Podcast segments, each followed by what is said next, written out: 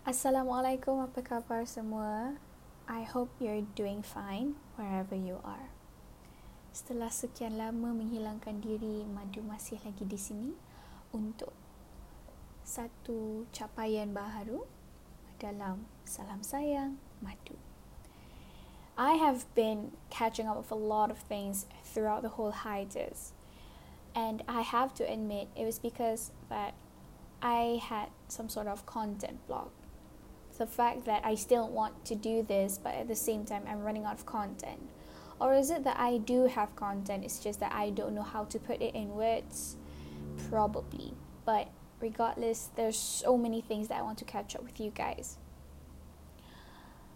Pada mulanya, Madu fikir nak stop with this whole podcast thingy simply because I don't have the tools, you know, something that can absorb the noise like what you heard right now, something with a more advanced mic. But when I refreshed back my Nawaitu on why I'm doing this in the first place, is that I wanted to just share out my thoughts and in a way I want to relate with my audience, whoever they may be. So, does it mean that I need a very advanced tool something that can absorb the noise while I'm doing this in my room, given the fact that I cannot stop all those cars up on the highway making sounds. I think that these background noises even makes this podcast a bit more humanly. Something that when you listen to it, you'll feel like you're actually with me in my room conversing about it. So let it be then. Just close your eyes and imagine that you're in my room with me while I talk about things out. Okay? Alright. Sepanjang tempoh madu menghilangkan diri buat seketika, terdapat banyak benda yang terjadi, yang berlaku di sekeliling sama ada di social media. Walaupun itu adalah skop yang lebih kecil. But apparently there was one thing that struck us all. Sebelum ni kita tengok dalam drama je di mana saat kita menjalankan kehidupan macam biasa kita tak sangka tiba-tiba kehidupan normal yang kita jalankan setiap hari itu akan berhenti. It, it all comes to a pause and it's not something that we thought or we would see it coming. Tanggal bulan Februari kita dikejutkan ataupun mungkin awal lagi sebelum itu kita dikejutkan dengan kemunculan bala tentera virus baharu yang datang, yang muncul dari Wuhan, negeri China. Dan pada ketika itu, kita masih lagi menganggap, oh, ianya hanya seketika, ianya hanya satu berita dunia yang biasa tentang wabak penyakit di sesebuah negara. Dan disebabkan kita memikir ianya satu perkara yang kecil, kita sendiri tak ambil endah. Dan takkan sangka ataupun takkan terfikir akan ada satu perkara besar yang bakal berlaku yang bakal mengubah masa mengubah kehidupan kita sepenuhnya. Disebabkan kelalaian kita itu masih ada yang nak merebut kuasa masih ada yang berebut harta. Masih ada yang saling menyakiti antara satu sama lain. Dan kebanyakan juga berkelahi seolah-olah kita ada masa untuk minta kemaafan berpelukan pada keesokan hari. Until one day pada bulan Mac I remembered at that time actually. I think it was around 15 of March 2020. Madu berada dalam satu bilik mesyuarat bersama dengan rakan-rakan setugas yang lain. Kami sedang berfikir cara untuk menjalankan pilihan raya dalam kampus bagi Kesatuan Pelajar UIM. Dan ketika itu telah pun kecoh kerana telah timbul ura-ura yang perintah darurat bakal dilaksanakan. Yang pergerakan rakyat bakal dihentikan. Yang premis-premis kerajaan dan swasta bakal ditutup. Tapi ramai lagi masih menafikan. Kerana kita rasa benda itu tetap remeh. Until pada 16 hari bulan Mac terdapat satu sidang media oleh Perdana Menteri kita yang baharu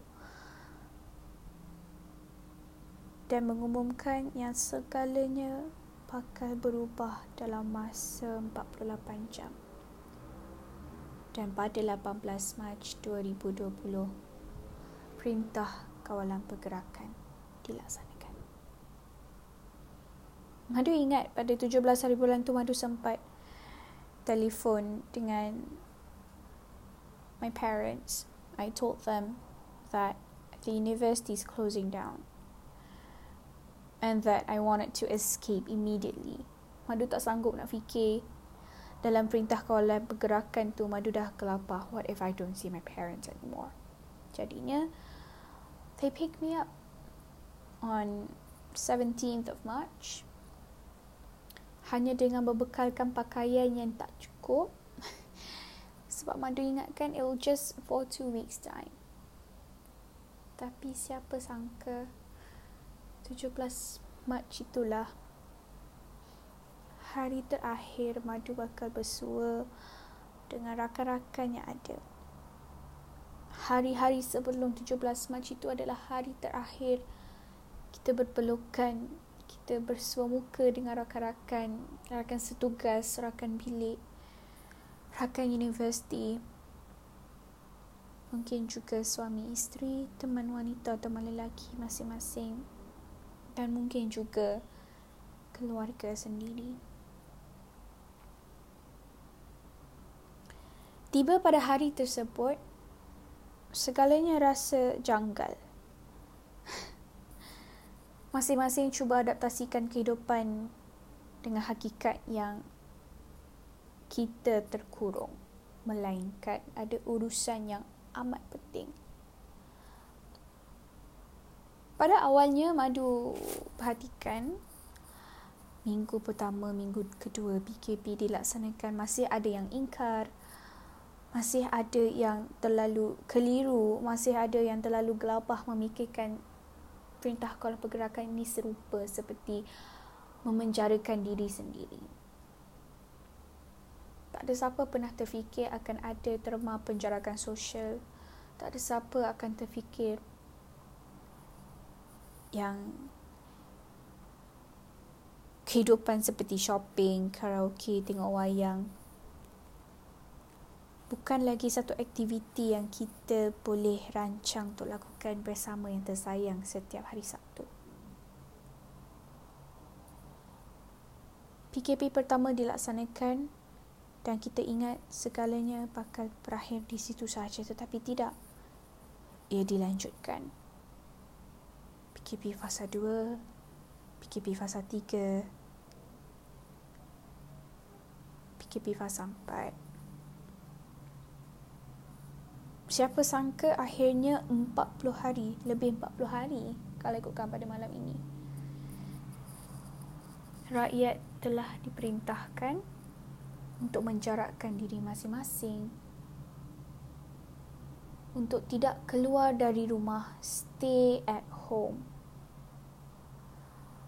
Melainkan benar-benar perlu. Tarikh pada hari ini iaitu pada 17 Mei 2020 adalah hari keberapa sudah sejak Perintah Kawalan Pergerakan dijadikan bersyarat PKPP ataupun dilonggarkan. Dan Madu berkesempatan untuk keluar mengikuti ibu dan juga makcik untuk pergi shopping dekat Sogo. Because my mom's a tailor and she had to fetch a few things at Pertama Complex and the fact that it was very close to City One. It was not really close actually, but it's within the radius of perhaps 100 200 meters. But a part of me is still curious. Bagaimana kehidupan di luar sana setelah PKP ini tamat? Adakah ia benar-benar akan jadi seperti biasa? Jadi, Madu beranikan diri untuk keluar jauh daripada setiawangsa for the first time. Jadi, bila Madu pergi ke Sogo tempoh hari, I already got a glimpse of what kind of life will be having that we will be going through for the next not months, not days, not weeks, but for the next few years. Bayangkan setiap kali masuk kedai bagi mereka yang tak pernah berpeluang untuk keluar rumah lagi. Setiap kali anda masuk kedai, ada beberapa procedure yang sangat ketat yang kadang-kadang benda tu berulang sebab anda akan masuk ke kedai yang berbeza anda kena scan QR code. You have to do a temperature check. You have to fill in your name and you have to sign and then you have to leave your phone number even. Leaving the important details here and there at every stores. Having to practice social distancing within one meter. And having to bear the fact that every store will limit only up to 10 25 customers per entry depending on berapa besar kedai tersebut lah. Dan ianya termasuk pekerja ya. Contohnya kalau satu kedai mengehadkan sehingga 10 orang dalam satu masa dan 10 orang tu kenalah termasuk bilangan staff dalam tu dan jika bilangan staff dalam tu 3 4 orang makanya cuma 5 6 orang pelanggan sahaja dibenarkan untuk masuk dalam satu masa. having to buy groceries, it felt normal. But having to queue and having to enter every stores, having to put in all your personal information one by one at each and every different store. Tambah pula kalau phone kita jenis tak savvy, tak ada function QR code. God, it sometimes feels so weird and disheartening at one point sebab Madu tak sangka kita akan menjalani kehidupan sebegini untuk tempoh yang amat lama dan tempoh yang amat berpanjangan bagi keselamatan diri dan juga masyarakat dan juga negara.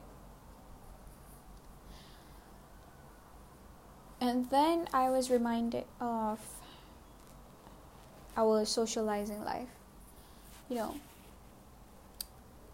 pernah madu plan for Genting getaway with my friends and with my boyfriend even thinking that one trip to Genting will not be harmful. We'll just have fun there, taking the roller coaster, you know, sightseeing, being stuck in a traffic jam is okay.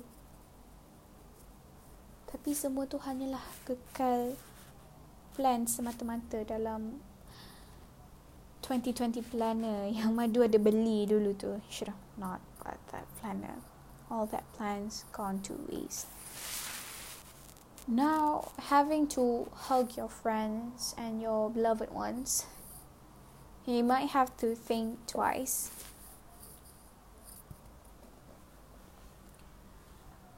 Going here, going there, we might have to even think will they allow us to be in a group?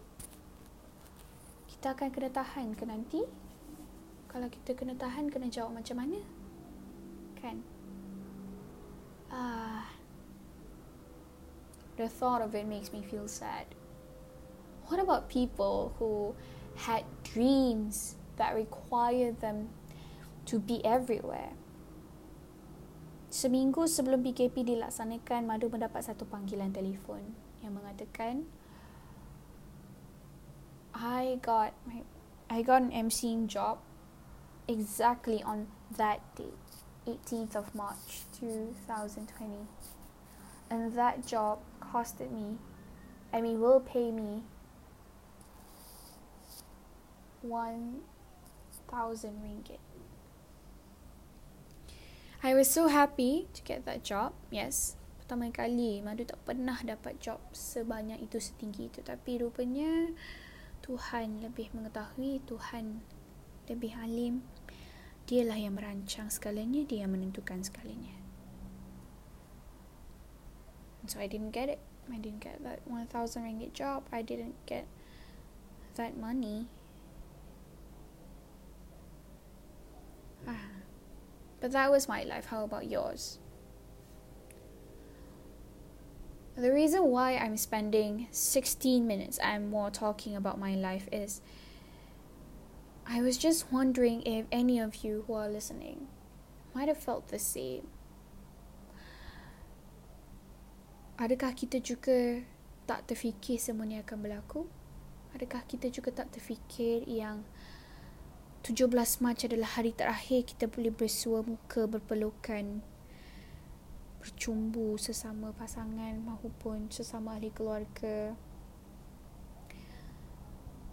travel sana sini siapa sangka kan the gist of everything that's happening is that it's really up to him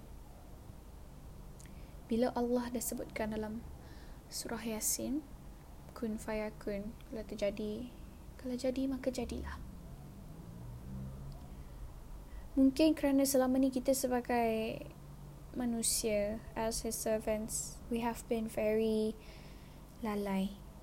Kita kerap hanya mencari dia ketika kita rasa susah dalam kehidupan. Bila kita senang, bila kita ada banyak rezeki, kita lalai dan kita lebihkan duniawi daripada akhirah. Madulah tu. I'm one of them. Tuhan mungkin nak tunjukkan kepada kita yang sebaik mana kalian rancang, sepandai mana, selicik mana kamu letakkan rancangan demi rancangan untuk memenuhi kepuasan diri. Segalanya terletak hanya atas kuasaku, hanya atas kehendakku.